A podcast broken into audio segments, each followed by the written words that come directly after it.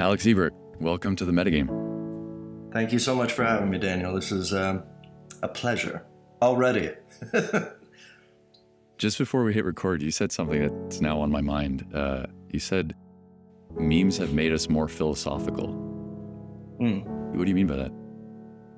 So there is an immediacy to memes. There is a contractive, consolidated quality to meme whereby information is compacted. Uh, disparate information is compacted. And of course, we're used to this. We are used to montage and we're used to the idea of stories and different images being placed next to each other. And we sort of enter through the ingresses and the spaces in between. But with the meme, it's all compacted into one place, into a single image. But now we're actually just creating them and we're exposing ourselves to them every day. And that compactment of nuance requires sort of a, a certain philosophic mind state. Um, and the amount of information of nuance that is left out of those memes by necessity because the memes are compacting information such that you you no longer have the nuance so you have to bring you don't have the nuance in the meme so you have to bring the nuance to the meme and in that sense in a lot of ways there's a lot of deigning and sort of like daimonic work there where it's like you know in order to even make sense of a meme you have to sort of engage this nuance production and a lot of these memes leave you in a state that is in some sort of gray area and some limbo. There's a lot of like indefinitude in uh, in the most popular memes. You know, a lot of like, what does that mean? I mean, there's now philosophers of memes who try and make sense of memes for you. you know, and, and there's there's so many different ways, and you can take one format and have it mean a whole bunch of different things uh, same meme format can be used by the alt right and by the left and by the center and you know um, all the different little memetic tribes. So yeah, I think that there is a return in a sense by that consolidation stripping out of nuance. There's a return of the requirement of nuance. Um, in that a whole story is contained in a single image if you can f- fill in the blanks and um, and that's interesting you know? And i think that we don't really think of ourselves as philosophers right? We don't think of these meme posters these shit posters out there as philosophers but i think the in a lot of ways that's what's happening that philosophy is the new pop. Yeah you know um, the word that came to mind was compression and how the internet tends to compress things. Like twitter you have to compress an idea into however many characters or instagram you have like an image or a series of images that compresses somebody's identity into you know a brand or something like that. And memes are like the art form of compression right? Like it's like there's so much information being conveyed in one image and they tend to be funny and they tend to make callback humor to other memes. And there's a question of what level to interpret the meme on. And it's almost how because they're so compressed, because you don't have that much bandwidth to play with them, it forces you to be more philosophical in the way you interact with it because you, you don't know what level to interpret the meme on. You know, sometimes it's Yeah. a it's it's like a callback to something that you just didn't have the context for, so you don't actually get it. Um, or sometimes uh, it is just you know interpreted at the most sincere level. and you know that that that callback necessity and by the way i'm glad you brought up compression because uh, that's actually a word that i've trained myself to stop using because it's confused so many people but you clearly it's not going to confuse you and hopefully it won't confuse your audience but compression um, compression is sort of that that's that's the name of the game. Uh, it's not only the name of the game in terms of memes and compressing information, but information theory, compression, compressing information into bits and bytes and uh, thumb drives and compressing it in order to communicate it. Everything must be compressed to be communicated. You know, we're compressing our ideas into language, into symbols, and then communicating so they can be delivered. And the more you compress something, the faster it can be delivered. And the meme, in some ways, is the fastest medium that we've ever seen because it's all compressed into a single spot. Eh, All these disparate images and disparate ideas are compressed into a very single location. And I love the thing you brought up later, was that when we don't have context for a meme, we feel like we don't necessarily understand it, and it actually induces a sensation of FOMO. Mhm. And it induces the whole paradigm of status anxiety around cool. And there's a great joke uh, that I love to tell that you may have heard me tell before, but it goes um, How many hipsters does it take to screw in a light bulb? What, you don't know? Right. and the idea is like, you know, only the hip really know how many hipsters it takes to screw in a light bulb. And if you don't know, you're not part of the club, pal. You know, and um, and you're on the outside. You don't get to belong to that sort of like nested hierarchy of cool. And um, and memes are like that. You know, memes compress content such that and and you know the, the best meme posters will intentionally leave out any context so that it feels like you have to have gone through certain protocols and certain crucibles in order to even grasp the meme. And in, in that way, that these this is like the fucking rites of Eleusinian mysteries, right? It's like you only Mm. get the, the each meme is a compressed philosopher's stone. And um, the more compressed it is, the higher the level of philosopher you have to be to even understand it. And it's a it's a pretty interesting time to communicate information. Yeah, and you know, for those listening, we obviously just jumped into something, and maybe uh, people feel uh, like uh, they're on the outside of it. But just to kind of invite you in, so um, I I was, I was saying this earlier. I see you as a philosopher, um, and that's how I've encountered your stuff. But most people probably know you from Edward Sharpe and the. Magnetic Zeros, and from your work as a musician. And I actually think these two things are very related. And it's almost like if you are a sincere enough or committed enough artist or musician, you end up encountering philosophy. And the same is true from the other way around. Mm. Um, and I wonder, uh, I wonder if you agree with that, and Mm. maybe uh, to what extent that's been true in your in your whole journey. I mean, to me, that's true. Um, I feel like I meet a lot of musicians for whom that I, sh- I, I let me back up. I don't want to denigrate musicians. I th- I think that I, all musicians I meet experience something akin to the relationship between absence and excess. Mm. That that there is a certain absence to the excess of the ecstatic moment, and that there is a certain um, excess to that absence, and that confrontation with that sort of apophatic God space, that universal sort of congealment of humanity and music and sound and being, that sort of psychic connectivity that is truly required to be in a musical space with other people. Um, and, and certainly, I think that all musicians that experience that at that sort of level are confronted with that ultimately um, unspeakable, indeterminate ratio of absence and excess.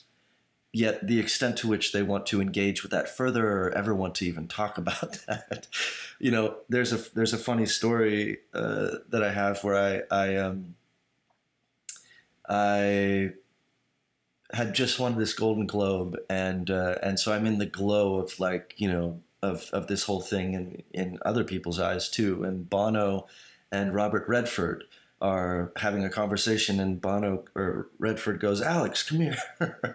And he brings me into the conversation and uh, and they're and they're talking about something or other and some funny thing.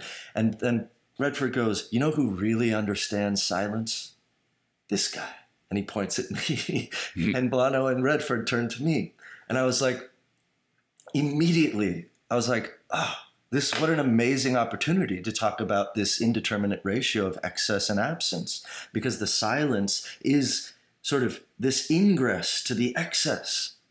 That that the only nothing is spawned by immanence, you know? And so I launch into this thing. and they they their faces just go fucking pale and their smiles just crumble off their face and that was the end of the conversation Hmm. um, it was like okay uh, you know see you later so i tell that story to say that he understands silence, but we don't necessarily want to talk about it like in any sort of you know philosophical sense. We don't necessarily want to get into it or understand it or anything like that, but just to say that you know this is a thing, and and I think that there's a wisdom in that, um, mm-hmm. in that sort of like apophatic sort of remove, um, but that is not my connection to it. I mean, the magnetic zeros themselves were a mathematics before it was a band. It was a mathematics I invented um, without knowing anything about mathematics, while I was simultaneously inventing my own version of string theory because I had figured out what nothing truly was, that nothing was a compression. Mm. And hmm. depending on the compression of zero, there's different zeros and they exert different magnitudes on space and draw things into it. You know, and so I had this whole rubric of zeros and nothing that were these magnetic zeros, which is still the foundation of my philosophy today. Um, but the extent to which, you know, I meet musicians who are equally interested in, you know, esoteric shit. Um, you know, I, I wish was more in a certain sense because you share you set you share such a a visceral um, spiritual connection with musicians when you play with them. Mm-hmm. Yeah, there's something there that reminds me of uh, how it's impolite to dissect a joke, and how a lot of people don't like the idea of getting like too philosophical or too like technical about humor, or something else that you know people like to keep totally. mysterious, like you know human relationships and, and things like that. Um, and I think there's there's wisdom in that. There's wisdom in mm. leaving things unsaid or expressing them in non-conceptual terms. But I'm I'm very interested in the most artistic forms of concepts, you know, like the, the appropriate use of language, like what true philosophy actually is, you know, when it's not just kind of like a language game or some intellectual circle jerk. And I feel like the people that are good at that, they tend to be more than just philosophers. They tend to have a life mm. outside of their their language games, and I feel that's true for you. Yeah, I mean, it's, it's definitely true for me. I I, th- I think that the the main qualifier to me is like, does are you? I don't know if there's a better term for this, but like, where's your daimon? Like, where, are you turned on mm-hmm. by the like? To what extent is your spirit moved? Because that's in some ways the only important factor uh, in philosophy to me. Um, but that's the reason why I'm an autodidact. It's the reason why I care. It's the reason why I get excited. It's the reason why I get out of my twin bed in the morning. You know, it's like it's the um, it's the driver, and um, and and it's the reason why I make music. Oh, shit, it's the reason why I cook. It's the reason why I, I like to uh, not look at recipes and experiment or mm. get in touch with whatever it is that's driving me in the moment. Um, and um, and yeah, I think that for me, philosophy in some ways is all of those things boiled down into a word. It's like it's all encompassing. Yeah, um, the way I understand that is there is a vital energy. You know, some people call it the the daimon or like libido or vitality itself or something, some sort of life force that we can develop a relationship with, and it almost has, um, it almost has its own ambitions for us, and uh, it's like when people say that they they discovered something when they created it, they didn't actually create it, or mm-hmm. um, they have a relationship mm-hmm. with the mm-hmm. muse the muse visits mm-hmm. them, the daimon visits them, and I, this is like a huge topic uh, in my personal life. I've I've always been trying to find ways in which to develop a better relationship with that that inner voice or those instincts. Or I'm trying to use different language to to resonate with different people. Um, and one of the things I found is coming back to what you said earlier. Silence is kind of the most important thing. Like some form of nothingness is needed. Some sort of openness is needed in order mm. to hear what this this life force energy daimon thing has to say. And so I'm curious about, um, I guess, like, do you have any practices for developing a relationship with that that voice? Um, yeah, I have. Uh, I have a practice uh, that is uh, no practice. Uh, Hmm. I'm almost sort of like emphatically chaotic. chaotic. Um, when people ask me, "How do you get your sound?" I say, "Rushing." Um, because Hmm. the problem with success is that you end up uh, having too many tools at your disposal. And so, in some ways, the only constriction that remains that can be your ally is time. Um, and, um, and to constrain yourself uh, with time such that, um, you know, if I have an impulse, I just go. And I, I that what, what that ends up meaning is that I end up having myriad projects all over the place, all in different states and conditions, none of them finished.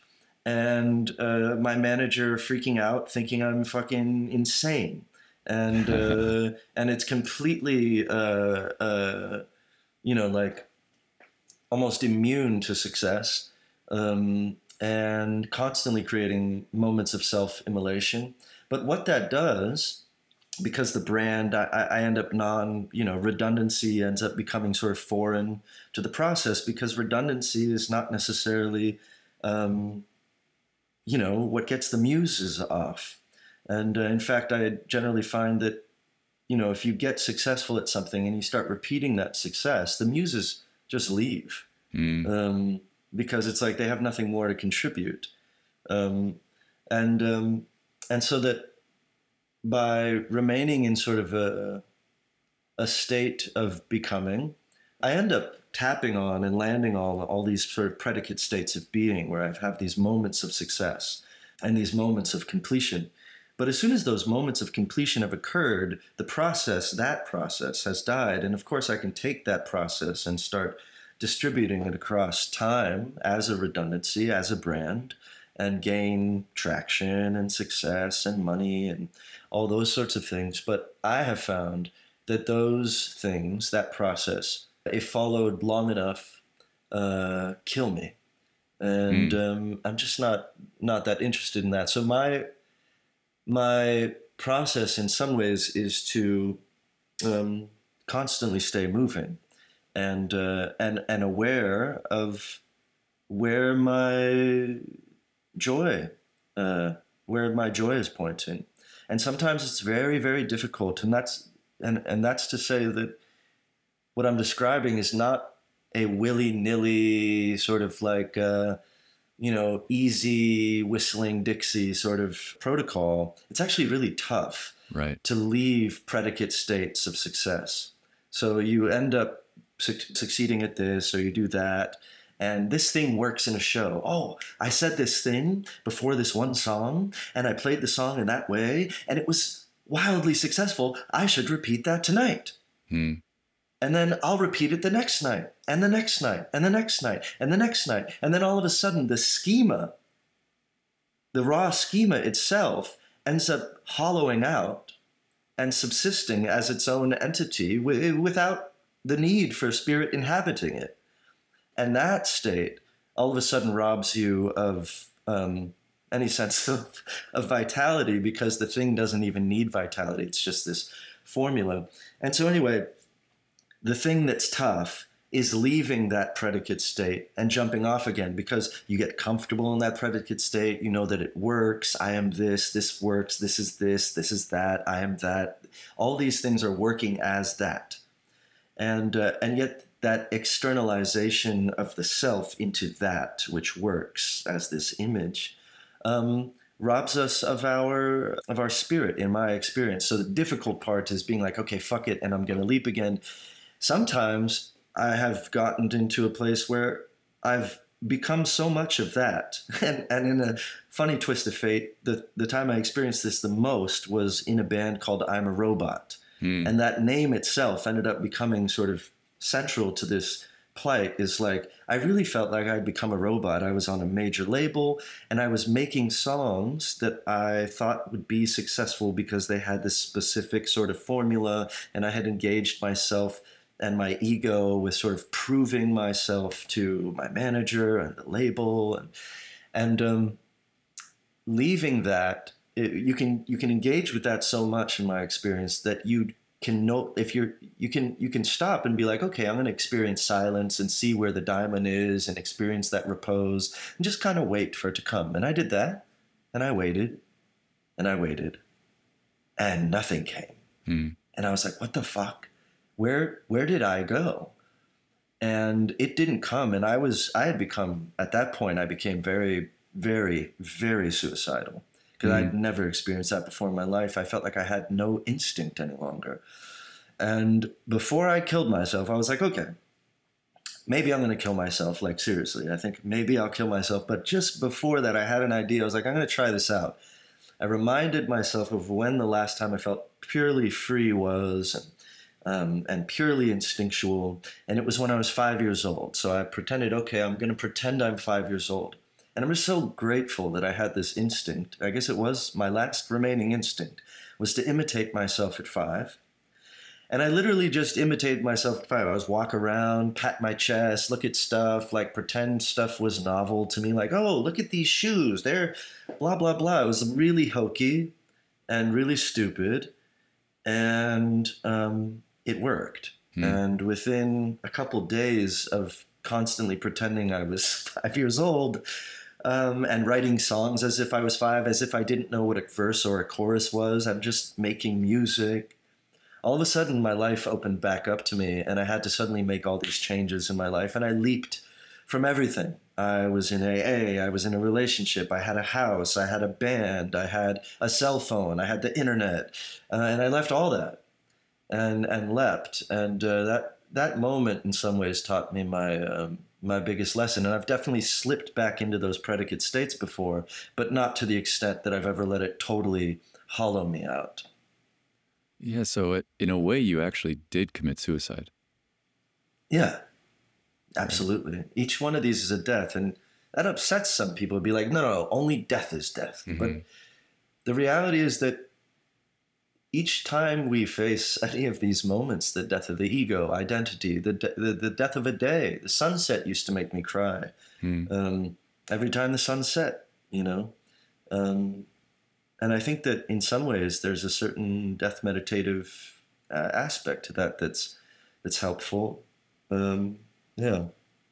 So you, you were exploring these themes of uh, of like our desire to have like a concrete identity, um, while also simultaneously wanting to be something that is becoming in the process of becoming and transforming.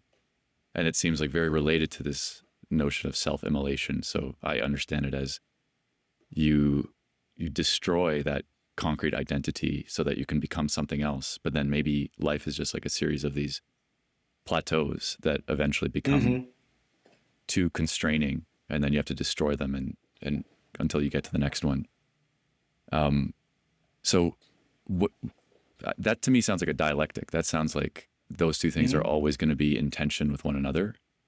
Hmm and how how do you think i, I don't know maybe uh, this is still something you're exploring but how do you think an individual can negotiate that throughout their life? Um, okay, so there's the one, there's on the one hand the thing that I've just described a bunch, and the sort of like what you just described, a thousand plateaus, the Deleuzian, you know, lines of flight and plateaus and plateaus and becomings and beings and becomings and beings and self-immolation, uh, over and over and over again. And um, and you know the, the, the primary ingredient in uh, in that I think is uh, courage and willingness, uh, or even acceptance. And those are really difficult. I mean, that can take a lifetime to master. Um, being willing to leave the relationship that clearly isn't fucking working, uh, to to leave the job that's killing your fucking soul. Um, these things are uh, highly, highly existentially difficult to confront, yeah and um, and so that's that's a whole thing, right? Now I know people and and and the cases you can start to fetishize the becoming where it's like okay i'm going to constantly immolate i'm going to pre-immolate right? Like i'm constantly declaring preemptive war on my predicate state such that i never even allow the success to happen. Like as soon as i taste it i fucking blow it up. And i've experienced um, that as well and that that is a uh, that is a neurotic compulsion as faulty as the clinging to the predicate state. Mhm. Uh, it's no better. Uh, it's just as overdetermined by the unconscious fear of death and the unconscious fear of the annihilation as clinging to being, in the sense that I'm so afraid of, for instance, experiencing the unifying love of my mother when I was in the womb or on the teat that I will never and always uh, preemptively reject any love in my life that remotely reminds me of being sublimated by another, hmm. such that I'll never engage with a woman or a lover or whatever or a friend in a way that's that close because I'm always going to preemptively reject it because I never want to experience the pain of having to accept it and then reject it Right. because that's too painful. So I'm just going to always reject this predicate state. So so both of them are overdetermined by this fear and they're both compulsive and neurotic. So you know, there's this intermediate ground where you experience, you witness, you become, and then you just experience when it's over and you move. And that's this, you know, incredible description of mastery in a lot of ways. Um, however, I do think that there is possibly a a sublation of the sublations, if you will, so a a, a culmination um, of the so if we imagined, for instance, our life as a intervals of becomings and beings and becomings and beings and change and stasis and change and stasis, and then we compressed all of that into a single ball, such that the entire process of the dialectic is sublated. Um, and I, I'm experimenting with that right now. So that would be sort of like this Walt Whitmanian I contain multitudes thing, as opposed to I visit the multitudes Mhm. and I am the space in between myselves. Um, experiencing the self as the container of the multitudes. And um, right now, that's all I can say is that I'm experimenting with it uh, on my Bad Guru Substack. Mhm. so I'm starting small, and I'm starting with a little sort of rubric. But what? But I, I will divulge that I think one of the main drivers of all this is status anxiety, and that um, there's a certain sense in which, if we'd never felt the gaze of the external, um, that we might never consider the various predicate states, right? Because we wouldn't necessarily have a relation uh, with which to confirm or deny our predicate state against any other predicate states. Mm. And the projections, for instance, of, oh, wow, well, okay, so Daniel is this podcaster, right? And he has metagame. And, um, you know, suddenly Daniel changes and isn't doing that. And so, oh, I suppose that failed or that didn't work, right? I'm in a relationship and it didn't last for fucking ever. And so that relationship didn't work out. Well, what kind of fucking attitude is that? Right. I mean, that that's giving this incredible primacy to duration, and suddenly we feel like we have to stay in these predicate states, and that that an incredible amount of pressure to remain this you know arrived state. So, I think in in a certain sense, I'm aware of that social status anxiety to the extent that I don't think that I can necessarily escape it, but I can mitigate it. And I can mitigate it by presenting myself as a container and letting everyone know that this is me, but the me that I am is all of these things. And you may get one me today and you may get one me tomorrow. And if you're not okay with me variating uh, and being a variegated self, then by all means, like, you know, turn the other way. Uh, let's not be friends or something. Or, you know, I'll let you know when I'm the one me that you do like. Um, but uh, yeah, and, and, and I'm going to experiment with that because I think that confronting that status anxiety and that pressure to remain the same or to claim the thing. So, for instance, even the trans movement, right, Mhm. which is this incredible declaration of um, of motion. Has become for a lot of people uh, an incredible declaration of immobility. Because it's like well now i'm going to cling to this one uh, letter of the alphabet. This is me now. And um, you know and and whatever the case and and now i identify with this and i have my flag with that and blah blah blah. And this declaration this beautiful declaration of mobility of non-binary mobility suddenly becomes this sort of like static compressed thing again. And i have friends that are trans and uh, and get completely lambasted by the community if they end up, you know, uh, being like momentarily heterosexual. It's like you fucking traitor, mm-hmm. you know. And it's like, well, wait, wait a minute. What are we? I thought we were, you know, I thought this whole thing was about fluidity. Um, so. So yeah, there's this incredible pressure that we put on ourselves to remain in a specific state, even if we say, "Oh, well, this state that I'm in is totally mobile." It's like okay well then you know suddenly we can compress that and boil it down into immobility yeah i think this connects with uh, the tendency for the internet or for our digital ecology to compress us and how like mm. you spend enough time on twitter with your little twitter avatar and like your little bio and and all the stuff that you you need in order to interact in that ontology you can start to confuse who you are for that that persona and I wonder to what extent this uh, pressure to be self consistent across time is a function of an increasingly digital life. You know, the more time we spend in these spaces, it at the end of the day, it's all like ones and zeros, and we have to fill out forms to kind of indicate what we are. And that's we, we make ourselves more legible than we actually are, so mm-hmm. that the technology can interface with us. Yeah, man, the amount of times we're asked to uh, externalize our identities um, in these forms and in these, you know, and the, and the, amount of times we're just confronted with it, like in our bio or our, just our picture or whatever the case is.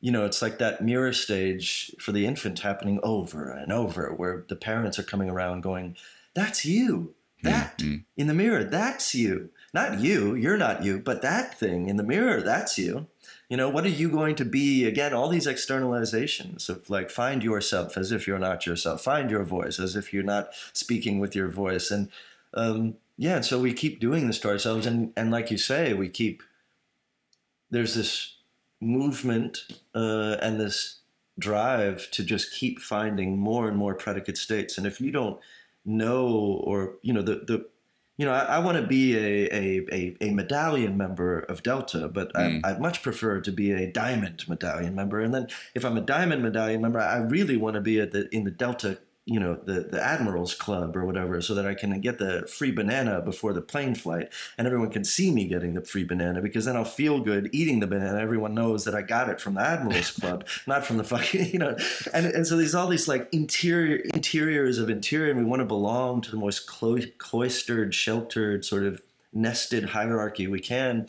And um and so we end up defining ourselves further and further. It's like i'm not just you know, uh, straight, but I'm this, or I'm not just left, I'm fucking ANCOM, Viacom, Schmomcom, like all these different, you know, nested hierarchies. So I can define myself further and further. And what's interesting is that in the age of data, what we're really doing is data sorting ourselves for fucking capitalist interests. So even yeah. if we're, you know, it's like, we're just getting more and more specific so they can market to us more and more specifically, but even more importantly, market us to others, you know, and, um, uh, to companies, and you know because at the end of the day we are the product, and um, it's it's such an interesting time to to be analyzing these sorts of things. Yeah, it's our our environment naturally has these these gradients or these slots that kind of like pull us into that tendency to define ourselves prematurely um, because it's it's obviously it's useful for for the goals of of the system. And i think status anxiety. You mentioned it a couple times. That's that's one of the main drivers. I'll share a funny story um, that popped into my head. Uh, actually, last night I was uh, I experienced status anxiety, and I, I felt it um, very acutely, and I've it'd been a while since I'd felt it like this. So I actually was able to give it enough space to kind of like do something to me, you know, and I, I witnessed how it was affecting mm. me. So I, I was uh, I was meeting some old friends, and uh, we went for dinner, and then they're like, "Oh, like let's go get a drink somewhere." And we walked down to King West, eh, which is a street in Toronto where all the clubs are. And basically, this is like the street in Toronto that traffics in status anxiety. Like all these places, Mm. they're designed to to play around with that. You know, like there's beautiful women, there's like these cool clubs that you can only get into if whatever, whatever. And and you I felt it. I like I walked onto the street and I I saw all these people who were like better dressed than I was because we weren't planning to go out. and I I could feel it. I could feel like there was like a you know, we're in this new ontology and there's these like promoters and stuff. Um and uh, so we went to this this bar that used to be just like a cool bar that you could just hang out in, but now it's like turned more into a club. And they said uh, they're gonna open in like half an hour. And then the guy said like, by the way, just so you know, um, we can let you in if you're wearing shorts. And I was it was like a very hot day, so I was wearing shorts, and I was the one guy in the group wearing shorts. I was dressed very nicely though, but in shorts. And he's like, "Ju- just so you know, and I was like, yeah, yeah, I, I understand. And then I had this like knot in my chest, like while we walked away looking for another place. And I just explored it and I realized, kind of like what you were saying, the status anxiety is a confrontation with one concretized version of myself and then like how how I'm supposed to be in this like higher status environment or if I want to be a part of this this club. And then it created discomfort. And then as I started to explore that, I started to identify more with actually what my priorities are. And I realized actually, you know Mm. what, I, I don't really want to be a part of this club, at least not tonight. Um, this is not even what I Right. wanted. You know, I just want to be talking to my friends. So I guess what I'm trying to say is, um, as I say this, I'm discovering that status anxiety and and the honest experience of it can be a very powerful tool in this Mhm. whole dialectic that we're talking about of of being and becoming. Man, just even recognizing that we're experiencing status anxiety is a massive step. You know, Mhm. um, I bring up status anxiety with people that uh, are confident that they've never even experienced that. Mm, You know, and it's like, you know, and meanwhile they're wearing like a shirt on a hot day. It's like, why'd you put the shirt on then? hmm we're completely governed by status anxiety. You know, like in my book on on cool, which I haven't put out yet. Um, and I think I did this on the on the Stoa uh, or a variation on it. In the book, I, I have I challenge the reader to to look up from the book and say and just yell out, um, "My name is so and so, and I want to improve as some aspects of my life," like wherever they're reading. And how fucking embarrassing is that? Mhm. Um, and why? And uh, you know, I think one of the best. I love this term that I came up with, just being a permissionary. And there's a great uh, video that probably most everyone has seen, but it's worth always revisiting. I think uh, it's the Dancing Man at Sasquatch Yeah, Festival yeah. that and um, you know he is this like just he's just going off dancing in such a way that is entirely objectively embarrassing. I mean total any of us would have status anxiety being like if uh, go there and dance like that guy on this hill in the middle of this thing where everyone can see you. Um, but for whatever reason and however he did it i don't know if it was drugs or how it occurred but he said fuck it or he didn't and he just got some screw loose. Hmm. whatever the case doesn't matter. He started dancing. Then these other kids come around they start making fun of him and they start imitating his dance. That little molecule of collected atomized humans ended up creating an attractor of permission. Suddenly everybody had permission to do and be and express themselves in however you know whatever bodily motions they wanted to and within seconds it's thousands of people going ban- bananas right? Like a, a, an amazing example of the power of the permissionary and the power of um, of permission. And and and by contrast the power that status anxiety uh, has over us for most of the time so the idea that you know we're at a like that that wasn't happening the whole time when clearly everyone's having much more fun just expressing themselves but for whatever reason for 99 out of 100 you know minutes of that concert or whatever that was a stupid way to say it but most of the time uh, nobody nobody is expressing themselves Right. uh, uh, fully. Why is that? Why? You know, and why does it take some maniac to convince us that we're allowed to express ourselves? And why is that moment of the Dancing Man at Sasquatch Festival even worth mentioning? Well, it's worth mentioning because most of the time we're completely fucking repressed, Mm. and that's why that that moment stands out. And um, and I think that once we just recognize that, so many dominoes fall. Yeah. What's your definition of status anxiety? Um, ultimately, uh, it's a, uh, a fear of death. Uh, Mm. Ultimately, it's the fear of ostracization and has to be recognized as a fear of death. So, for instance, I love mentioning that um, when we get embarrassed, uh, our cheeks flush Mm. because um, we are we are being flooded uh, with uh, hormones and uh, and and um, what's the word I'm looking for? I'm blanking on. Um, you know, the same thing that that the the same mix of uh, chemicals that floods our brain when we jump out of an airplane. Um, Adrenaline. endorphins and Endorphins. adrenaline and and so up and um, and our hearts uh, heart rate starts beating faster when we're embarrassed uh, and uh, maybe yours did when the guy said uh, that you uh, Mhm. you wouldn't be let into the club because you're wearing shorts. And all of a sudden your palms are sweating. As if as if someone pulled a gun on you. As if like why is your heart rate why, why is your heart going faster now? And it's basically all that to say that embarrassment is a survival mechanism. Embarrassment is a survival mechanism to keep us within the good graces of the group to which we belong it's it's a survival mechanism to prevent us from being ostracized and the reason why we're afraid of being ostracized is because it's built into our fucking dna um, to belong as a mechanism to survive. And if we get ostracized or we get excommunicated or we get, you know, whatever the case is, um, we, uh, we, we equate that with a, with a high prospect of, of dying. And, um, and yet it's very difficult, I think, for some people to recognize that that could still possibly be at work uh, when, uh, you know, you fucking are asking for a lid at Starbucks. Why would we? Why? Why is something so inconsequential make us like sort of you know uh, ask for directions? No, I, I can't ask for directions. It's like these inconsequential moments, or or expressing yourself, or even just walking down the fucking street. I have status anxiety sometimes, just literally walking down the street, doing nothing, interacting with nobody.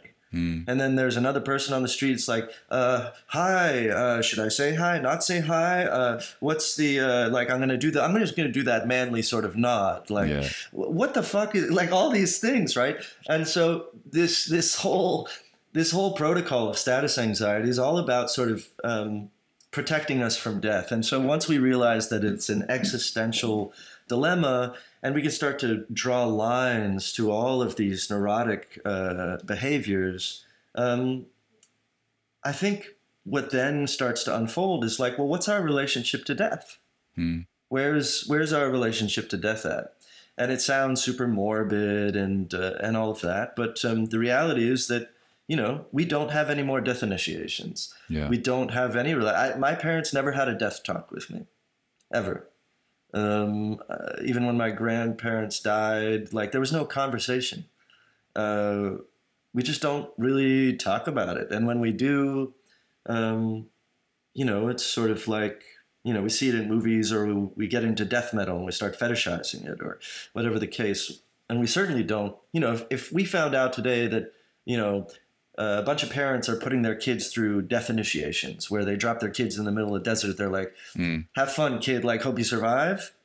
Uh, those parents would get thrown in jail. Like, there's almost no room or space. Like, these days, you get to have a bar mitzvah or a sweet 16, and uh, maybe if you're lucky, you get collegiate hazing, and that's it. Um, but we need to start building some, some like a return to sort of uh, some kind of relationship to death. And I think we're seeing that now uh, budding, budding and bubbling, and I think that's really great. The death doulas and Mm. this sort of thing, and and in in a sense, even COVID and these these sort of um, confrontations with death. Um, so yeah, I, I think that all of it sort of stems from, you know, again, neuroses being the main function of it being to uh, overdetermine our lives such that we avoid death compulsively. You know. Yeah. Um, something in there that resonates a lot with me is how arbitrary this feeling of status anxiety can be. Like with people who don't even really matter to you, they can kind of prompt that feeling within you.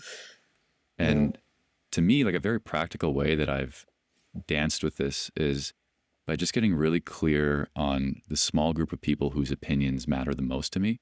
So my Mm. gang, you know, like what is that, Mhm. you know, group of like six people or so, where if they thought I was doing something weird, I would then feel bad about it. Um, Mm. But if other people think so, then I, I'm a little more immune, and that that kind of allows me Mm. to to be more principled. It allows me to have more courage, Mm. etc. And uh, I want to share uh, something related to this. It's kind of funny. It was uh, it was recently my birthday, and for my birthday, I asked this small group of people. Um, this is kind of a death uh, ritual in a way. I asked them to debate my character, like go go to a bar and just like debate my character for a couple hours, and then create a Google Doc of all my flaws and blind spots. Love it. and then uh, on my birthday deliver that to me as a as a gift and um, that like locked all of this in for me because the experience of receiving this feedback um, which you know is kind of painful to hear from people that you you love had like a a profound effect on like cracking open my ego like i just like all of a sudden Mm. I, I felt like I described it as like a mild psychedelic trip. Like I I felt like I I couldn't I couldn't marshal the defenses I normally would because I'm surrounded by people Mm. that are that I trust who are all saying the same thing. And then so something kind of Mm. opens up. And then I can feel that it's coming from a place of love. So I'm able to accept it. Um, but a very subtle thing that took a couple days to sink in was that I just felt more courageous like the following week because I Mm. knew I was in good standing with the people that mattered to me the most. Like they talked about all Mm. the shit that I was doing. And then I was like, oh, that's it. Okay, I can deal with this. Thank you. Thanks for this, you know, Google Doc. Um, and now when I'm out in the world or when I like see things online or when I'm being pulled, you know, across like these, you know, gradients in the media or whatever, I feel so much more grounded because I'm coming back to that initial group of people Mm. that I'm in good standing with. So I wanted Mm. to ask you about this because I remember you once saying that you've always had this lifelong desire to have a crew and that your musical Mm. projects in some sense were a manifestation of it. And I've always felt that same way too. And I think I found my crew to some extent. But I, I wonder if you mean the word crew in the same way that I mean the word gang. Like what do you what do you mean by finding a crew? Well, uh, I always remembered having that longing, and um, and I think I must have told my mother something about it, and she's like, "Oh, I have this. Um, I have the first story you ever wrote. I saved." Hmm. And she showed it to me. I was like six years old, and it goes, uh, "Once there was a boy who had a crew." I was like, "Wow." And then it's like. Uh, they traveled the world and they also knew kung fu. Mm. And I was just so struck by that, that this longing that I had always attributed in some way to growing up in a diaspora of Los Angeles, this intentionally strung out city with no hub and no sense of neighborhood, no sense of community, and um, and that there were these sort of experiential aspects that had drawn me, that had created a lack, that had drawn me to wanting a crew. But then on reading that, I was like, no, I, I think, yeah, but I think that the, this might be something even more fundamental. Because I was six, after all. I don't Hmm. think I was necessarily taking notice in that way yet. Um, I mean, maybe I was, but by crew,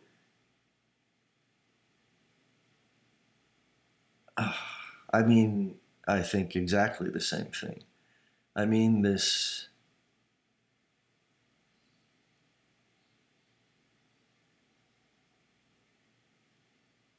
It's so deep. It's hard to describe. But I, what I think I essentially mean is a an interminable or interminable interminable? Interminable i'm having a fucking brain melt right with that word. Anyway whatever that is um, resonance with a few others.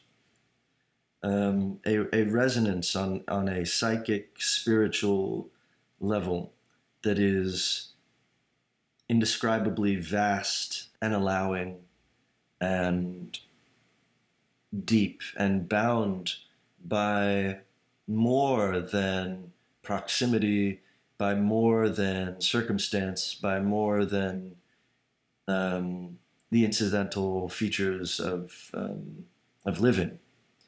That there is something almost metaphysical about the connection.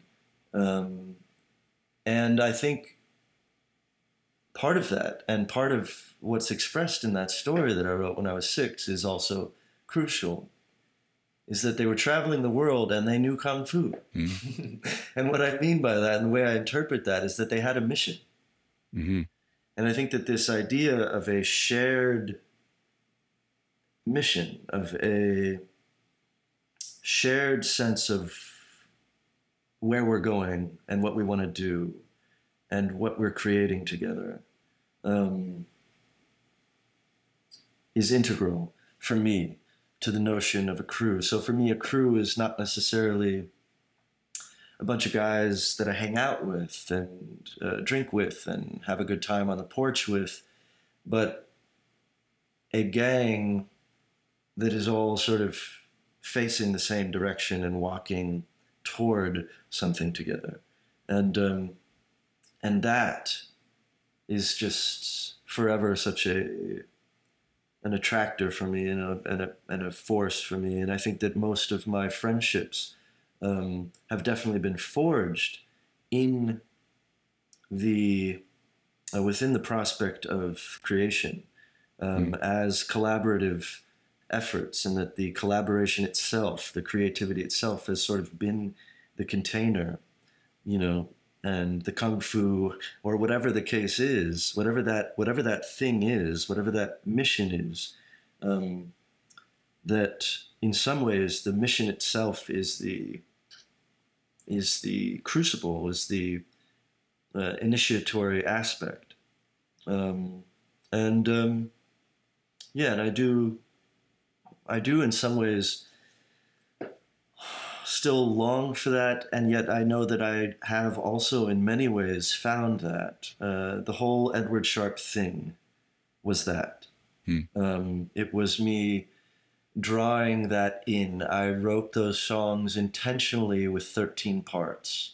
I did the trumpet with my voice and a kazoo, knowing that one day a trumpet player would be there. I did all the haze and stumps and background noises and banging on a tambourine out of time, imagining all of these people, not musicians, but troubadours, uh, marching sort of down the uh, the Rabble Road, and um, one by one, they all began to inhabit uh, this space. And and this incredible camaraderie and crew was uh, was really formed. And I always think about Edward Sharpe not as a band, but as this social experiment, as a um, as a crew.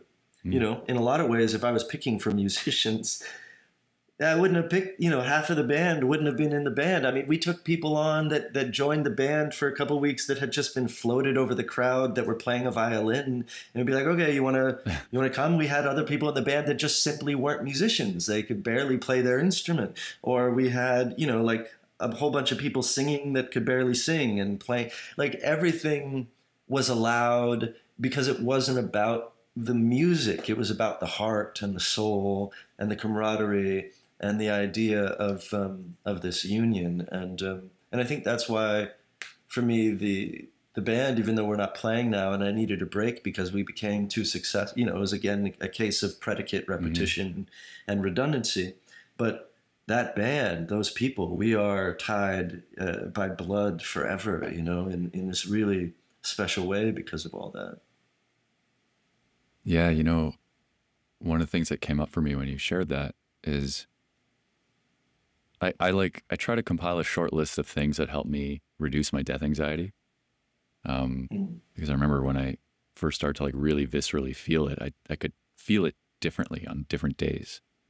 And one of the things that makes me like quells the death anxiety is when I'm lost in the giving of my best gifts. You know, like in in that moment I can die and I'll be like totally content.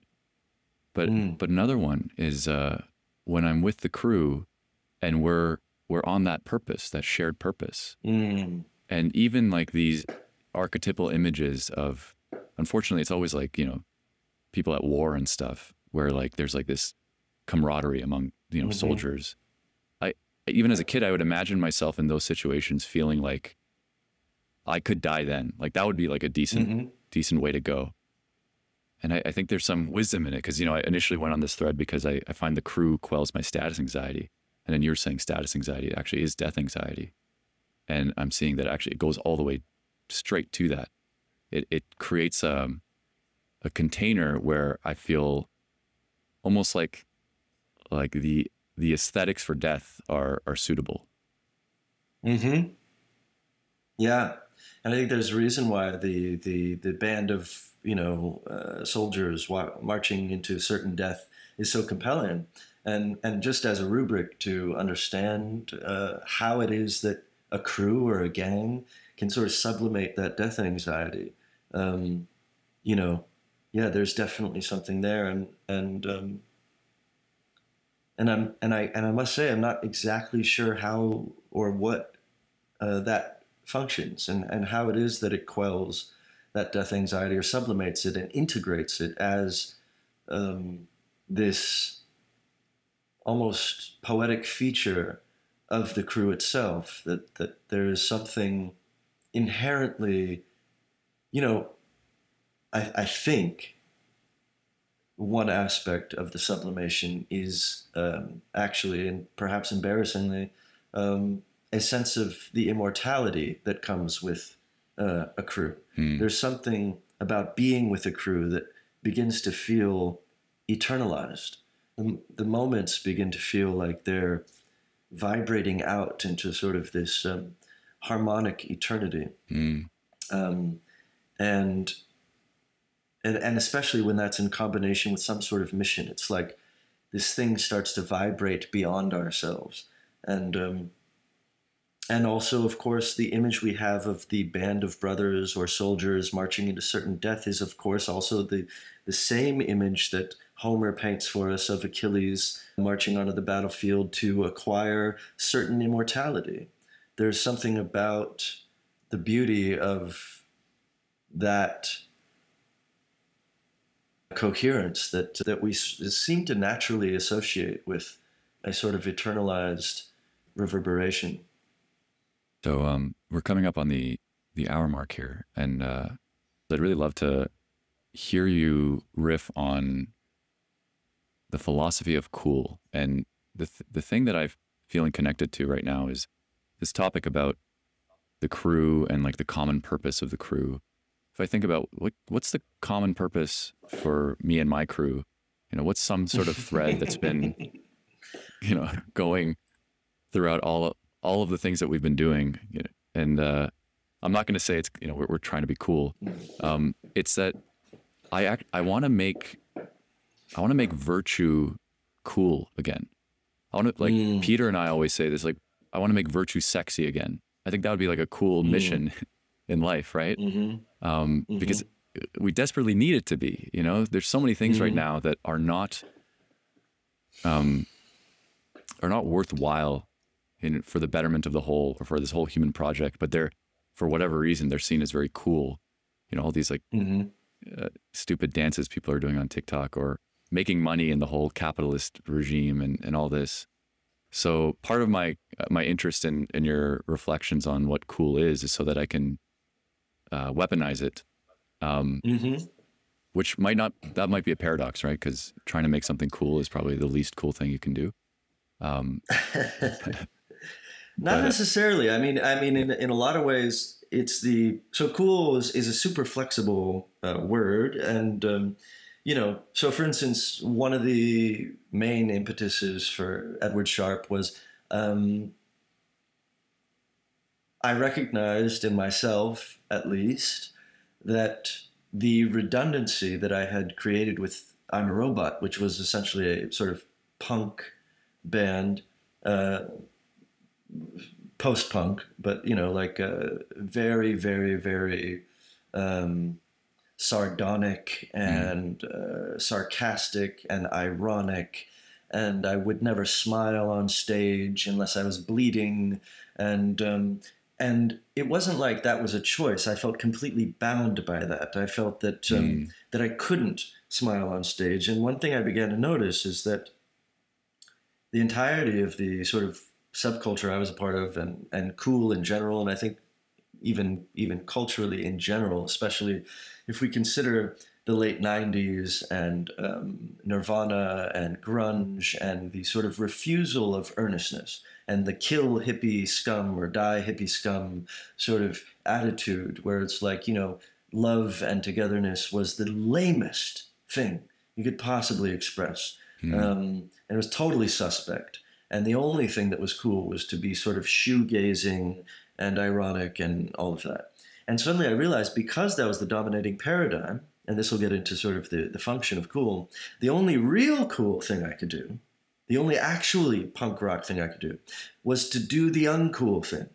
So to be earnest was the most punk rock thing I could do. Um, because it was so fucking illegal, especially in the world of rock and roll. So this is 2007. This is pre-Obama Hope.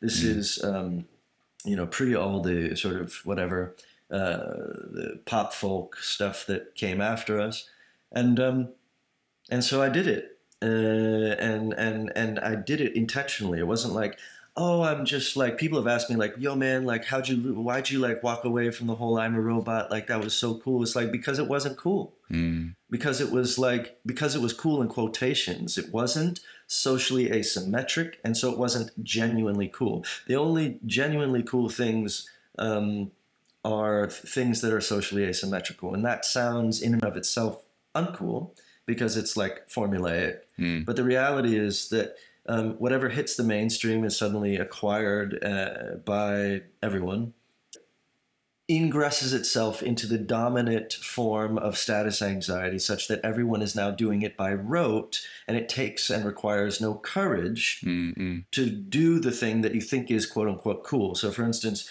you know, uh, these days, wearing a shirt that is pre ripped or uh, pre-ripped jeans or pre-wash this or sort of you know you're purchasing your your um, you know you're purchasing your struggle uh, these sorts of things are no longer require any courage they just require money and then you can walk out and also know because those things are accepted now um, and you can look that way walking around looking like a homeless person for instance in los angeles you can be completely confused for a rock star and so it takes no uh, courage to do one thing or the other.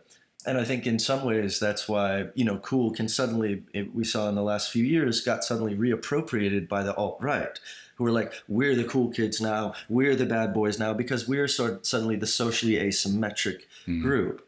And I think in the context of um, of what you're talking about in virtue, um, it's perfectly prime society is for virtue, for instance, to become uh, um, cool. And the reason is is because the dominant uh, uh, status anxiety sort of uh, uh, language has reverted once again um, to like a an incredibly post uh, modernist um, disavowal of I'm not going to say earnestness because there is still like this earnestness, but I would say a disavowal of, I guess you could even say, a, a virtue. Hmm. Um, that all things um, that avow themselves to be what they claim to be hmm.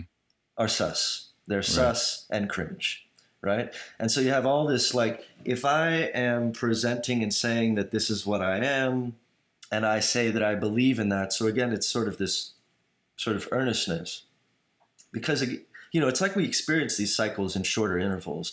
So in 2007, 2008, it's like okay, suddenly folk pop happens, and there's you know home is wherever I'm with you, and uh, Obama Hope, and then you have you know like Mumford and Son, and all these sort of like all these things, and all of a sudden now you have this like rebirth of earnestness, which almost immediately gets recuperated into the capitalist Yeah. superstructure as the dominant paradigm again, and suddenly now it's just being used to sell Hondas. And suddenly now it's not asymmetrical. And suddenly now on my second and third albums, I'm like, shit, I can't do, I cannot iterate on home because it's just too, it's already lame. So now I have to sort of back off and think about like what the fuck I'm gonna do and, and think about. And because that interval failed to produce something that was genuinely hippie. So for instance, the people that I felt came along and reappropriated Edward Sharpe sound, which was innumerable actually. Every time you hear a ding ding ding ding ding ding hey ding ding like with the acoustic guitar and it's like a folk song and that's that's all that's all straight up ripping off home. Hmm. Okay, like I I have no qualms about saying like I did that, and I can no longer. It, it- the reason I can't do that anymore is because the things they ripped off about it were not the things I was hoping they'd rip off about it.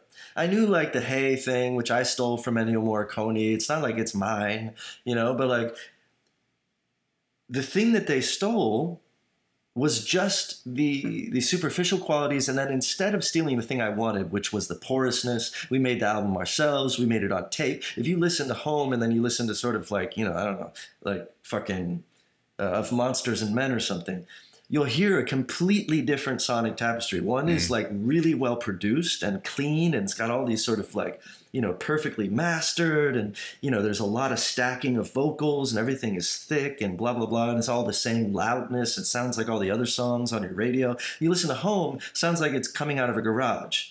And what i was hoping is that people would take the garageness of it, take the porousness of it, the homemade quality of it, and be like, okay, now that is sort of going to be popularized. And I'd actually be really happy if that had been copied. But instead, what actually upset me was just the haze and hose and things were copied, but then made completely slick to sell fucking Hondas and uh, iTunes. And um, and that sort of slickness I should have obviously counted on because that's what always happens.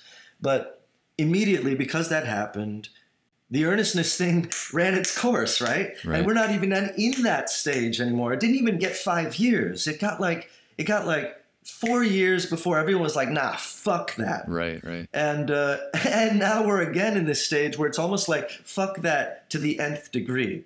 Like fuck all that.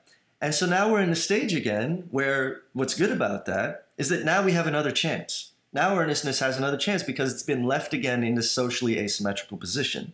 So earnestness, uh, virtue, these sort of things now are living in this sort of uh, socially asymmetric darkness and have a chance if they if if they we whatever do it right that when it's iterated on um, and it begins to ascend it's not immediately recuperated into you know like like virtue snickers and virtue Mhm. keeblers and virtue like how are you going to for instance and this is the thing we always have to contend with like okay you want to make virtue cool. How do you keep it from immediately tilting into um, uh, manipulation you know and and being reappropriated instantly and recuperated into the the, the capitalist uh, superstructure? Now we could say and we could say well you know what? And i asked my, this, myself this at first and now i know the answer. When i was first starting Edward Sharpe i was like what if love becomes the dominant paradigm. And everyone is in love and everyone's talking about this hippie shit and they're all being earnest. Will i still be earnest? Will i still be able to do it? Or do i actually suffer from like sort of avant- avant-gardism where the only reason i'm even into earnestness in the first place is because it's uncool? Hmm like where am i really? And i ended up learning that um, it was a little more incidental to my plight than i thought Hmm. because if I was purely into earnestness, for instance, I'm purely into virtue, and then Honda starts making all these virtue commercials, will you still be able to be like, yes, virtue, thank God, Honda carrying the torch? Or will you be like, fuck, that's a little cringy. I have to rethink this. Like, how do we, how do how do we have virtue? Is that still virtue, or is it not? And I still haven't figured that out. Like, uh, there is a side of me that thinks to myself that the full blown commercialization and um, commodification of the individual vis-a-vis data uh, as you know we're being traded as data bodies and and uh, right now we're producing data and uh, right now we have you know sublimated from people into products we are right now at this very moment as we're speaking uh, commodities um, is that somehow a communism of sorts? Is there a is there a is there a vision that sublimates capitalism into this sort of attentionalist paradigm wherein um, every interaction, every behavioral moment is somehow uh, commodified, and that that commodification somehow totalizes capital such that it disappears capital behind mm-hmm. all behavior, such that somehow in that totalization and in that disappearance of capital vis a vis the totality of capital, is there some silver lining? And is there some way that I can view this in a sort of accelerationist way where I'm like, okay, you know what? If we want to make virtue popular, let's make the cool, t-shirts right now. Let's make the t-shirts now. Right, exactly. Let's yeah. let's uh, let's let's make the fucking the lunch boxes, the movies, like the whole thing. Let's do it now Celebrity and fucking embrace the paradigm. Celebrity endorsements, get right back into virtue, and um and you know it it's it's it's up for conversation. It's not something that I have a, a handle on or or a final statement on. But to say that right now virtue is in the perfect placement to be cool because it's uncool, um, and you can enjoy that social asymmetry until the point at which it becomes acquired by symmetry, and at that point uh, there's a reckoning, mm-hmm. and um, and that's just seems to be the way it the way it goes. Um, yeah. So you you mentioned uh, attentionalism, which I think is relevant here. So our mutual friend Alexander Bard uh, wrote about this, you know, like two decades ago. Um, well, let me put another thing on the table first. It it almost sounds like capitalism does this like reverse alchemy to cool and just like converts it into profit and then it's uncool. And it's like this whole concept of selling out, you know, like don't ever be a sellout, but the cool thing is now primed for money. And the whole capitalist machine tries to take that and then gives the, you the temptation to sell out. And then it's not cool anymore, but you know, you made your fuck you money or something. And what I find interesting is if Bard is right, and I think he is, about attentionalism taking place or, or taking the place of capitalism, it means, and I think this is what you're saying too, if I understood you correctly, eventually the things that make money or the things that um, money affords are going to be so uncool that there will now be that social asymmetry for people who are outside of that paradigm. And like one example of this is uh, Joe Rogan and his fame um, as a podcaster. As I see it, is is entirely a function of his like authenticity and the fact that he was just vibing with his buddies. And he did that until he became, you know, the biggest in the world. And then he, so he won the attentionalist economy there. And then he translated some of those attentionalist credits into a deal with Spotify. And uh, that cost him actually. I think that cost him some social credit. It was like he he sold out a little bit, but he could afford it because he had so much, you know, credibility from the attentionalist paradigm. And maybe he could do that a couple more times or whatever, you know, and he converted attention into 150 million dollars or whatever it was. But you can't do that indefinitely in in this new paradigm, which is going to be based a lot on trust. Is this, you know, is are Daniel and Alex saying what they believe right now, or are they trying to like posture in a certain way so that you know people like them? Like that that kind of that to me that that that's all in the uh, same in that same column is earnestness, is virtue, is love. It's like all these things that it's not only that they're uncool and then they're they're ripe to become cool, but to do them like in the real way, it's hard. It requires courage. It requires traits that most people don't have. Yeah, and there's and there's one there's there's a there's a there's a slight snag that I just want to highlight that mm. I, I didn't actually I want to frame this as as an effective woke.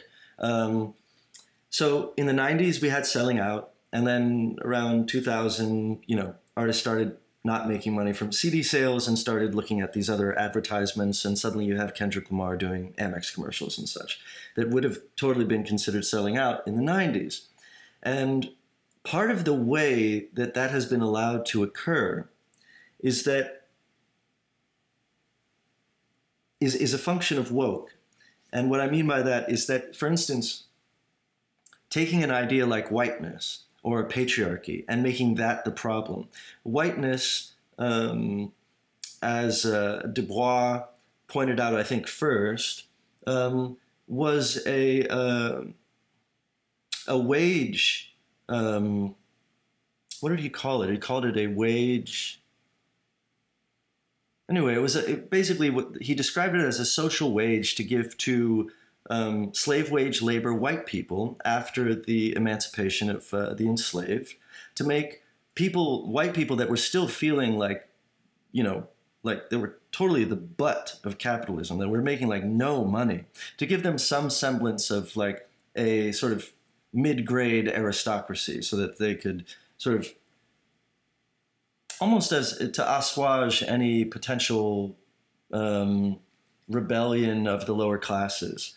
Um, A consolation. And, and so that, that, yeah, consolation, like a wave. I think he, wage consolation. He almost said it something like that. Anyway, so so is this idea of like a consolation, a social consolation, but it's also to divide the lower classes. So so suddenly you you don't have these sort of blacks and whites congregating together. Um, you know, complaining about capitalism or complaining about their slave wage uh, jobs.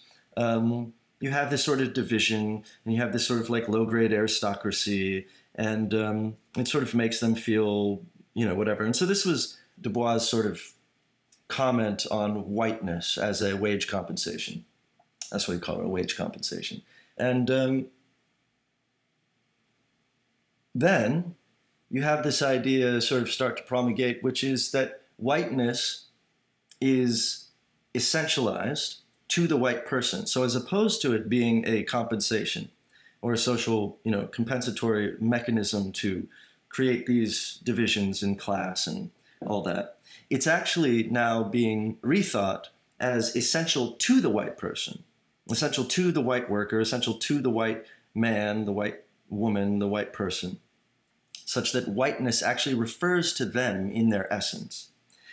Not as this trick played on the white person. Whiteness initially was thought of as this trick played upon the white person to convince them that slave wage labor was okay, to give them this consolation prize, to convince them to keep working for, you know, tiny ducats, right? And then suddenly now it's not that. It's actually essential to the white person.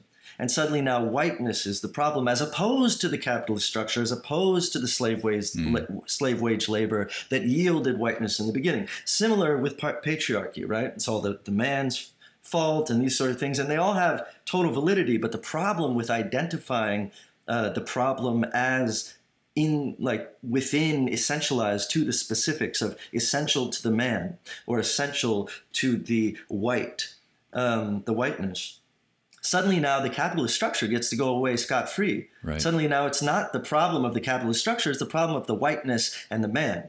And now, if we can start to just get women up into those positions and black people up in those positions, everything will be fine. Because the capitalist structure is not the problem, it's actually these essentialized characters that were uh, participating in that structure. And all of a sudden, you lose um, the systemic analysis. And by losing the systemic analysis, suddenly we can celebrate when uh, Kendrick Lamar does an Amex commercial. You know, we can celebrate these moments of uh, black excellence or of women uh, becoming CEOs and this whole thing, and, uh, and and all of that, or the first trans, you know, billionaire, or whatever the case is, and totally forego the systemic analysis, and um, that has been pretty uh, pretty damaging to um, well let me just put it this way okay so this was all just to sort of precede the conversation with regard to how it is that that selling out is no longer a thing. Ah okay sorry i found myself. So the thing I wanted to state is that cool by vis-a-vis this move by woke to essentialize the systemic analysis into a personal analysis and leave the system alone woke has done an incredible thing to cool whereby it has left the system of capitalism as totally fair game for cool such that cool can now access the entirety of the capitalist system without being uncool because it has directed all of the mainstream anger and angst onto and projected it onto these essentialized characters, which are the patriarch and the white race. And, uh, and by doing that, suddenly it leaves the capitalist structure alone. And now you have, you know, the coolest kids I know um, drink Coca Cola. Uh, they uh, listen to Beyonce. Um, they have no problem with anything Mm. capitalist. In fact, it's ironic and cool. It's like the more, the, the less fucks you give about selling out in the ca- sort of capitalist context, the cooler you are. And so this ha- has had this incredible benefit to the capitalist structure where the man or the mainstream or the thing we're rebelling against has been projected to be outside of the capitalist structure. Meanwhile, Coca-Cola, you know, because it's so inclusive and it has all these amazing commercials, they're the you know the the number one polluter of plastics in the world. They uh, number one cause of type two diabetes, which predominantly affects people of color. Uh, but none of these things are of any importance, right? Because um, it's projected that uh, that Coca-Cola is this sort of you know inclusive brand. Anyway, all that to say, I've been really mystified by any lack of um, of this selling out uh, sort of thing, and um, and so that if we're going to bring virtue back into things, I would imagine that virtue somehow has to um, confront a more equanimous equanimous? Boy i'm really making up words today. Equanimous. Equi- equanimous uh, take on um, on social hierarchy and capitalism economics etc um, such that things like the truth are not thought of as cringe. I mean, we're living in a time right now where facts are cringe, the truth is cringe, there is no um, sort of reality. We're all living in our personal bubble, and that is the spiritually um, correct way to view the world. It is the evolved way to view the world that uh, everything is made of alternative facts. But my question is from that place, how can we possibly improve the world? How can we possibly avoid a totally atomized state wherein which we are simply the grist of uh, data mining? So it's a really interesting double twist that's been done where there is no selling out anymore. In fact, selling out is cool. Selling out is ironic. Selling out Mhm. is a statement of defiance.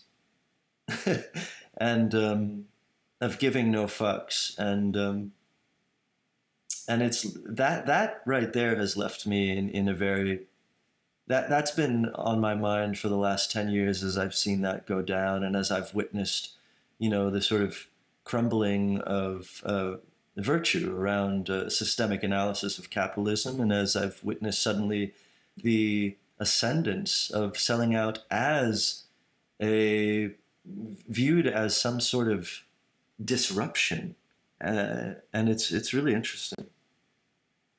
Yeah, I uh, I think what's kind of confusing about this is the different uses of the word cool because maybe it's cool to sell out right now in the sense that it's acceptable. And then you're saying that that's also giving this asymmetry where the things that are not acceptable in the mainstream are like ripe to become the next cool thing. And so I feel like there's there's two definitions of of cool there. One of them is what's like quote unquote cool, like acceptable for whatever reason. It's now acceptable to sell out. But then the other is like what's actually cool with a capital C, which hasn't come to pass yet. Because once it does, then maybe it's not cool anymore. Yeah, yeah, it's it's it's got these double meanings all over the place. It's like um, you know, it's difficult. Uh, the the word that I've been using for the socially as- asymmetric cool is sort of like um, cachet because it actually means, you know, like a hidden, uh, uh, hidden and sort of cloistered um, cachet uh, or cache of um, of value, and and that cachet disappears as soon as the social asymmetry disappears, Mm. um, and yet it is ingressed into the mainstream, and and uh, and in a lot of ways, the teleology of cool is to become mainstream. I mean, hence the whole idea of ascendance, um, and I think what's I think I think what's also interesting to bring in is like just the the struggle that you know we talked about uh, belonging and a crew, and I think that that's in a lot of ways what's driving what drives cool. Uh, you know the whole you know how many hipsters take screw in a light bulb what you don't know what you're not a part of this crew Mm. thing is about like this this cloistered group to which we all want to belong which somehow has a premium on the kind of esoteric knowledge that we're interested in um, but that that esoteric knowledge has to be like you know the handshake uh, is a version of esoteric knowledge the the nod the password for the uh, for the club um, these sorts of things are contextually asymmetric and they must be somehow and part of the sort of neuroses of wanting to belong is um, the desire to belong against the struggle. You know, so we form these struggle clusters, and um, and usually the struggle clusters are the ones that are the most cool. Mm. You know, um, the the the greatest struggle cluster of possibly ever is the African American, and clearly the coolest struggle cluster that has ever been. Also, uh, which also have their own password, uh, which only they can say, um, which we all know what that is. And um, I mean, it's it's this incredibly um, powerful uh, example of belonging and the struggle cluster. And yet you see sort of, you know, this this sort of um, this envy uh, to belong to that and to want to be a part of something like that, if not that.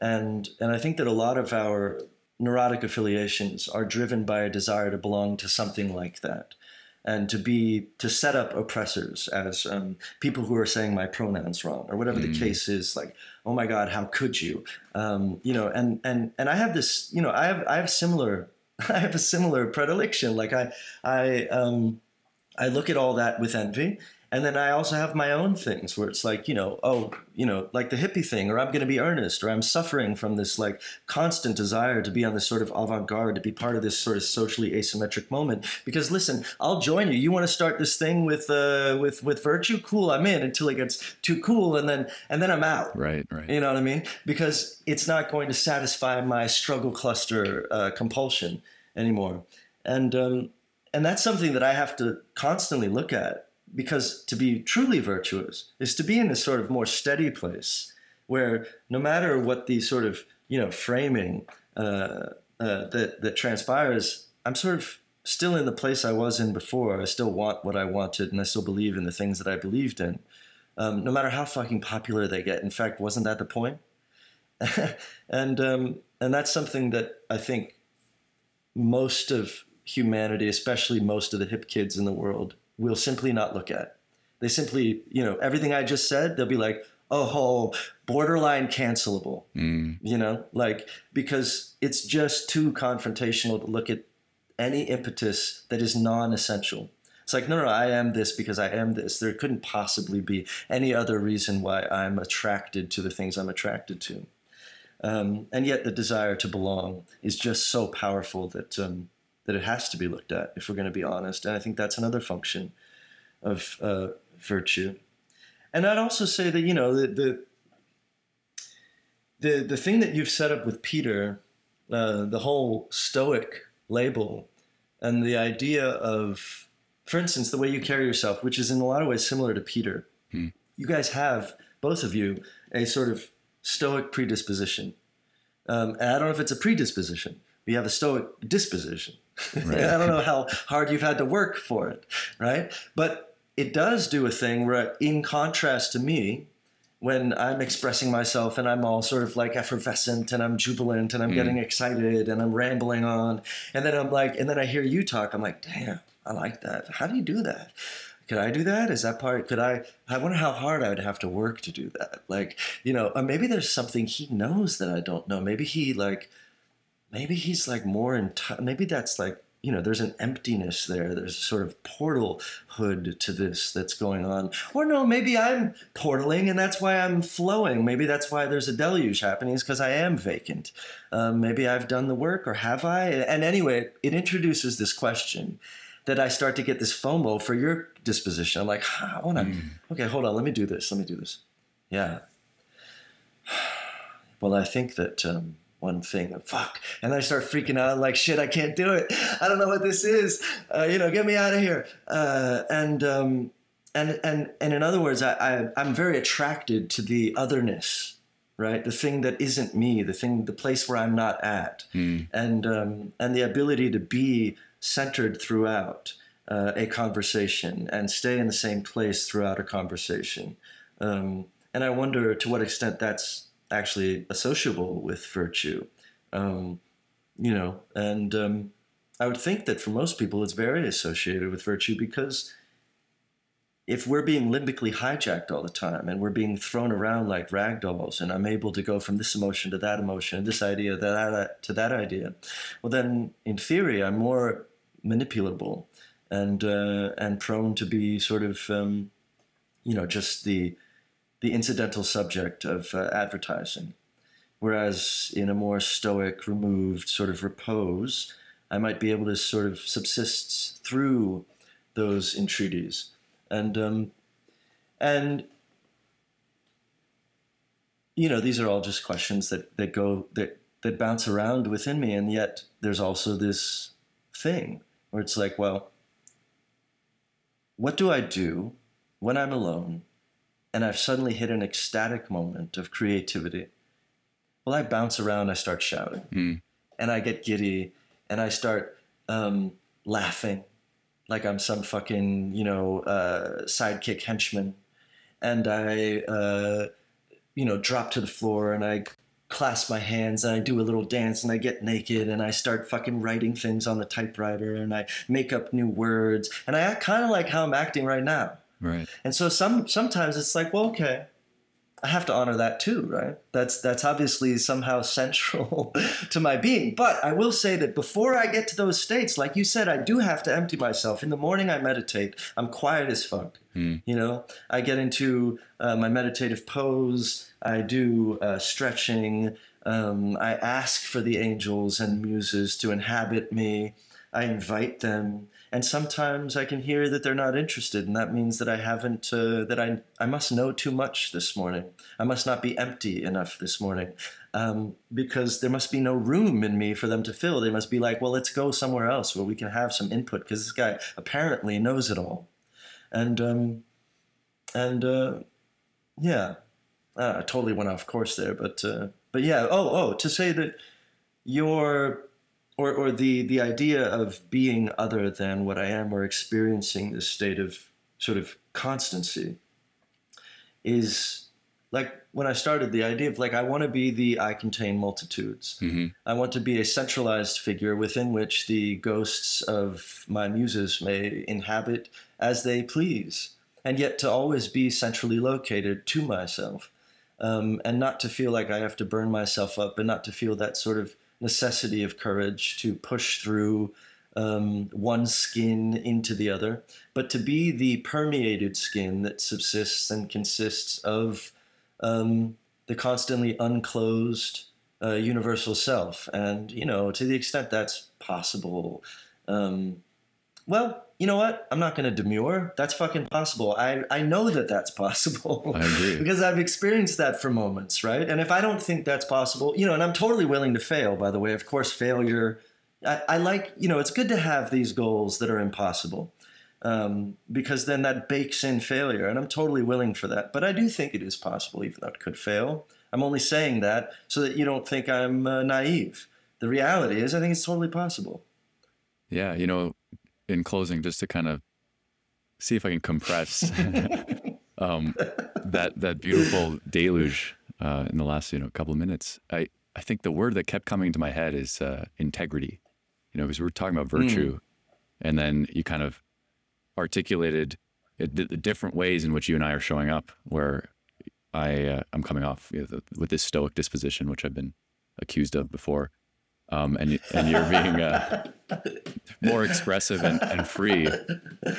And I, well, I, no, now see, okay, but I'm gonna I'm gonna protest, but keep going, but I'll protest later. all right, so uh, all, all I want to say is that I think what matters from a virtue perspective is is the sense of integrity and what you have integrity with. So if I'm Mm.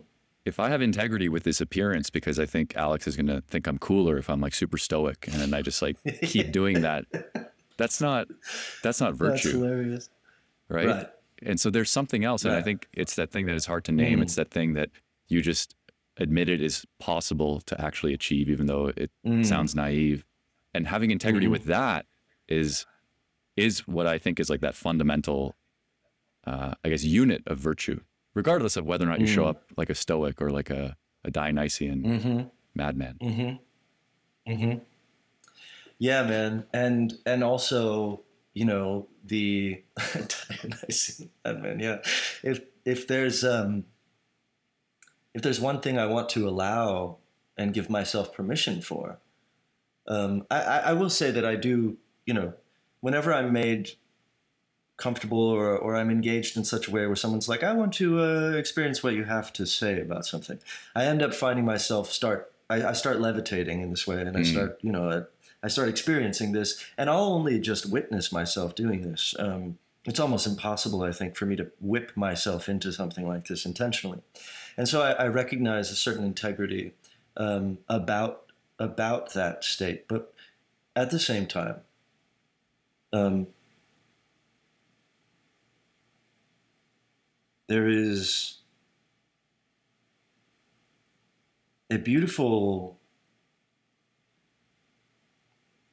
and and something I'm very drawn to, which is uh, the repose of sort of like taking a breath and being. And and you know what it is? I have okay. Here's a good here's a good story. Hmm. It's not a story. This is this is something I do all the time, and you mentioned it at the top of the podcast.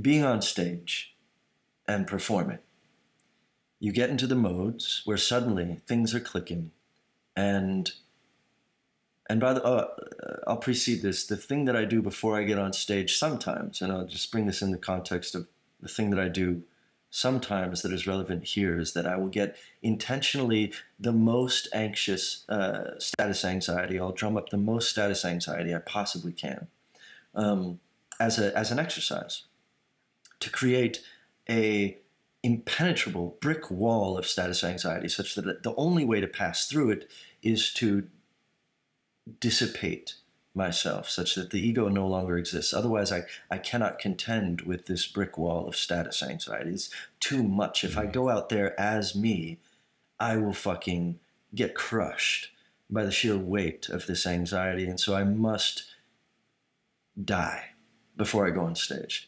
And so that's that's what I'll do. And sometimes I'll smoke weed, which makes me very uh, anxious uh, in term in, in that sense and I'll smoke weed and drum up that anxiety intentionally, go out, see the crowd. And um, until I get to that point of like that limitation of no return, and suddenly I have to drop it all. So, anyway, I'll go out on stage at this point where I'm no longer visible to myself and I'm not there. And we get into the music and it's happening and it's all flowing and I'm in it and I'm in the zone. And all of a sudden, I'll make a move that I realize was not deigned by the fucking authority of the muses. I did something because I thought it would be cool, or I Mm. made a move, or I did like somehow I did something. It was a turn of the hip. It was another snarl. It was some bullshit that was not real, and suddenly all my alarms go off. And the reasons they go off is because suddenly I'm back in my body. That brick wall is present, and the only thing I can do in those moments, and the thing that I do do, I've learned to do, and I think this is like if there was anything I was going to communicate to people about, like what to do when that Mhm. happens, I stop. Sometimes I literally stop singing, but I definitely stop my body. I stay in one place Sometimes I drop the microphone, I stop singing lyrics, and I wait, and I breathe, and I become nothing. I become a vessel. I just stop. And from that place, eventually, hopefully, some instinct returns, some initial impetus. You get to get to zero again and get that initial impetus. And